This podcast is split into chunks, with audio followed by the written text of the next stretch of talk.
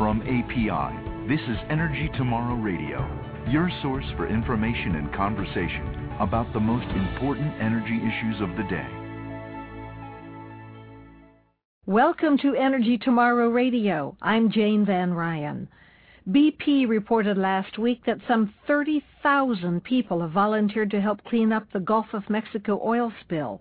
So far, the company reports more than 4,000 of them have been trained. The strong interest in the cleanup does not come as a surprise to Chris John. He's the president of the Louisiana Mid-Continent Oil and Gas Association, and he's on the telephone with us today to describe how his state is responding to the spill. Chris, thank you for joining us. Hi, Jane. Thanks a lot. I'm uh, happy to be here. How would you describe the reaction of the people in Louisiana to the oil spill? Well, Jane, Louisianians have, have been in the oil and gas business for, for nearly a hundred years. Uh, I think that they understand best uh, not only the impact to, to them parochially uh, and from an economic standpoint, but I believe they understand that Louisiana is so important to the energy security of America uh, you know, Louisiana itself uh, and the Gulf of Mexico produce about 25% of the oil that we use every day. So uh, the people of Louisiana, although they are very concerned about this, as they should be, and as all of us are, I think they are they are understanding that this industry this industry is here uh, to stay for for a while because of our energy needs, and we need to to get really focused on the task of finding out what went wrong, cleaning it up, and get back to producing the energy that America and Louisianians so desperately need. I know that Louisiana is a big energy producing state, but just how would you describe energy's importance or the importance of oil and natural gas to your state's economy? Well, it's tremendous. 320,000 people direct and indirect, work in this industry every day in Louisiana. And of that, about 60,000 are directly tied to exploration and production, refining, and pipeline to this state. So it is a tremendous jobs creator for this state. And then the, on, on the other side, the economics of it, it is a 70, 70, $70 billion industry to this state in, in Louisiana. So it is a tremendous industry. It's an economic driver for the state and has been for many, many, many years. Uh, you know, in fact, uh, from from a state perspective, you know, I was in the state legislature uh, back in the, the late '80s, and I understand that uh, the oil and gas industry uh, is 14, and the revenues that are divided by the state and uh, state government is about 14 percent of the budget. Uh, so it is a tremendous industry for Louisiana, and you know I speak uh, a, a little bit parochial about it and selfish because I understand it from Louisiana. Uh, but when you look at it in the bigger perspective, uh, you know the 70 billion dollar economic impact to Louisiana uh, is minimal next to what the economic impact to all Americans are in providing our energy security. But energy is not the only industry that you have in your state. I mean, you've got a lot of people there that are in the fishing and tourism industries as well. How are they reacting to the spill? Well, you know, you can you can imagine that they're very concerned about uh, you know about the their industry. Uh, the tourism is an enormous industry for Louisiana, and, and certainly the fisheries. One third of the seafood uh, comes right out of the Gulf of Mexico and its estuaries and and I'm concerned. I'm a fisherman uh, and a hunter. Uh, I'm concerned about it, and uh, the the fishermen they're not just concerned or panicked about it. Uh, they understand the oil and gas industry and how it coexists in this working coast that we have, um, and they've dealt with issues like this.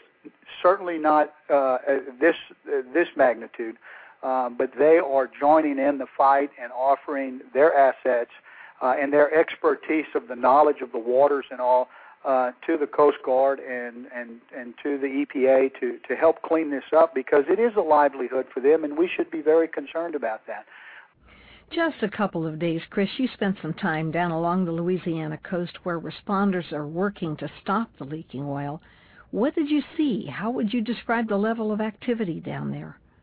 Well, it was uh, it was heartwarming, somewhat, I guess you could say. At least uh, I went down to Hopedale, Louisiana.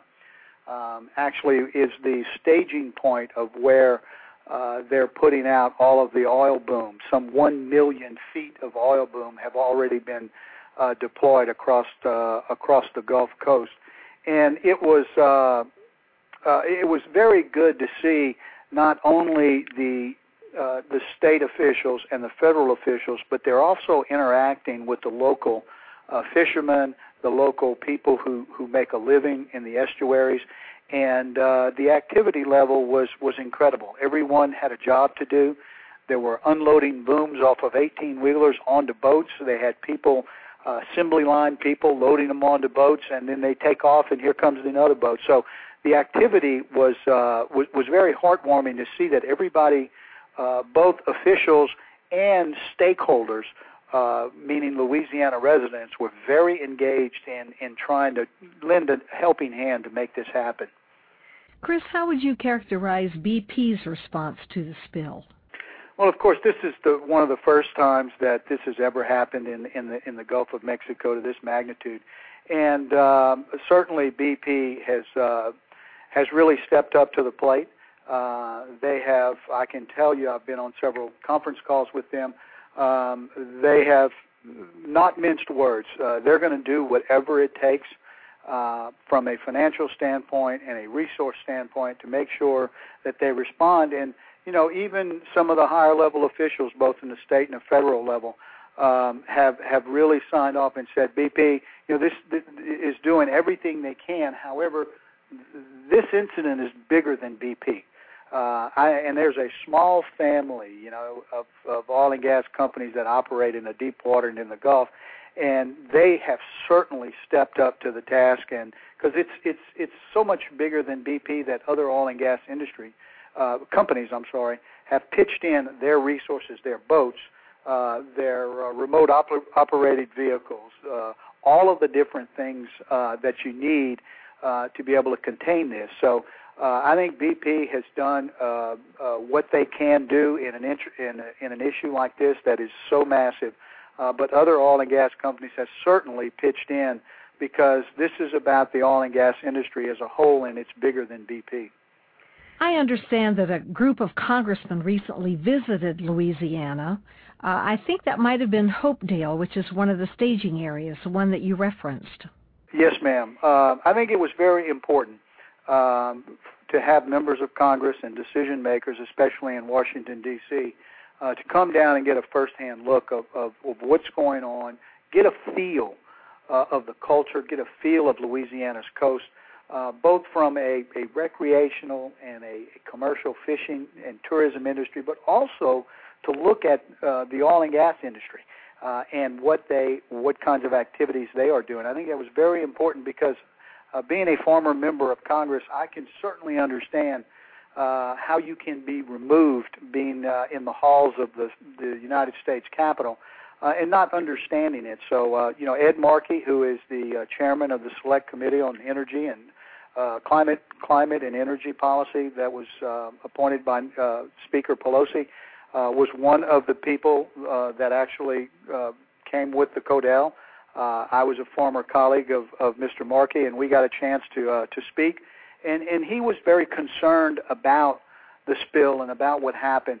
But I think he was very encouraged to see the level of activity, both on the federal side, the BP side, other oil and gas companies, and the locals in what we were doing. And we were down in Hopedale. We actually got a chance to see them loading some boom onto a vessel um, as a crew of, of both officials, federal and state officials, and local fishermen and oystermen on the boat, kind of helping them navigate it. So I think that's very important to get decision makers down here that are, frankly, going to make uh, the decisions on, on the future of offshore oil and gas uh, as it relates uh, to the United States. Chris, you bring a unique perspective to this oil spill. You've been a member of Congress and you've worked in the oil and gas industry for some time. So, in your view, should this spill alter the president's plan to expand offshore energy development? Well, of course, uh, you know we were very encouraged by uh, President Obama's uh, announcement several weeks ago uh, about his uh, uh, expanding the offshore access to oil and gas exploration. Um, and, and again, I think it's very important to know because when you look at the states of Texas, Louisiana, Alabama, Mississippi, Oklahoma, what I call the producing states, uh, you know, it's still a numbers game, Jane, that you have to deal with in Congress. Uh, and from the, the people that understand, the Louisianians of the world and Texans that understand this, this industry, uh, we are the minority in the, as members of Congress. As I like to say, if you put all the producing state members of Congress together, uh, you know, there's like 54 members of Congress. Well, there's 53 or so in, in California alone. And it is our job to make sure that people understand a, a very simple facts and truths. Oil and gas has got to be a major mix in providing energy for this country, along with alternative sources of fuel, which has to be a part of the portfolio.